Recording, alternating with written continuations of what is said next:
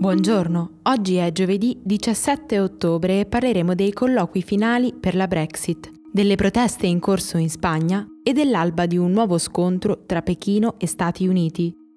Questa è la nostra visione del mondo in 4 minuti. La trattativa in corso tra Regno Unito e Unione Europea sulla Brexit, ormai in corso da più di tre anni, sta per arrivare alla fine. Con l'avvicinarsi della data di scadenza del 31 ottobre sono in corso gli ultimi colloqui tra i leader europei, ma secondo fonti diplomatiche dell'ANSA non ci sarebbero i tempi per firmare un accordo durante la sessione del Consiglio europeo di questi giorni.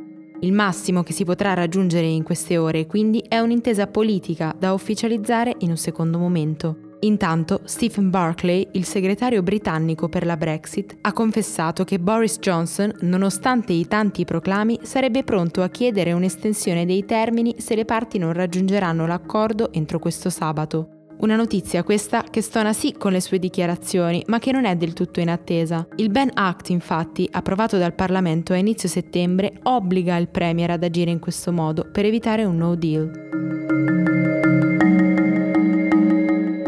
Non si fermano le proteste in Spagna dopo la condanna ai leader indipendentisti. Nella notte tra martedì e mercoledì a Barcellona si sono verificati diversi scontri tra polizia e manifestanti che hanno portato a oltre 50 arresti e 125 feriti. Secondo il governo spagnolo sono stati appiccati 154 roghi, anche se di piccola entità. Ieri, mentre migliaia di persone scendevano in piazza in cinque città diverse della Catalogna, il presidente Pedro Sánchez ha convocato i tre rappresentanti dei più importanti partiti di opposizione per cercare possibili soluzioni alla crisi. Pablo Casado dei Popolari, Albert Rivera di Ciudadanos e Pablo Iglesias di Podemos. Domani, intanto, è prevista una nuova grande manifestazione nella capitale catalana.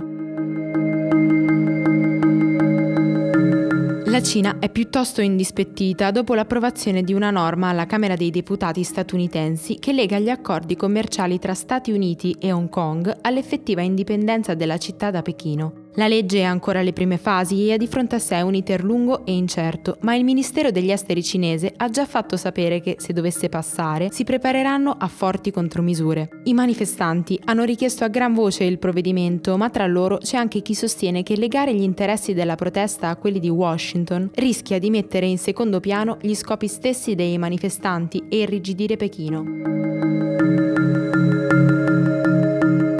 Stati Uniti avrebbero effettuato segretamente un'operazione informatica per rispondere agli attacchi alle strutture petrolifere dell'Arabia Saudita di cui la Casa Bianca accusa Teheran. Lo hanno rivelato a Reuters due funzionari statunitensi, precisando che la missione si sarebbe svolta a fine settembre e avrebbe preso di mira la capacità dell'Iran di diffondere la propria propaganda. L'attacco mostrerebbe come l'amministrazione Trump abbia cercato di contrastare le azioni del paese agendo in segreto, senza rischiare di precipitare in un conflitto più ampio.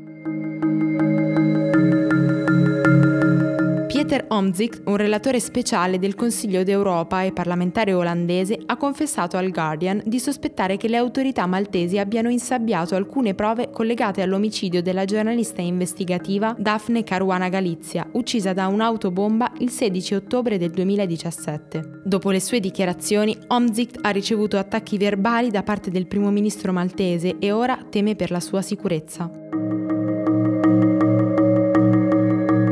Per oggi è tutto. Da Antonella Serrecchia e da Rosa Uliassi, a domani.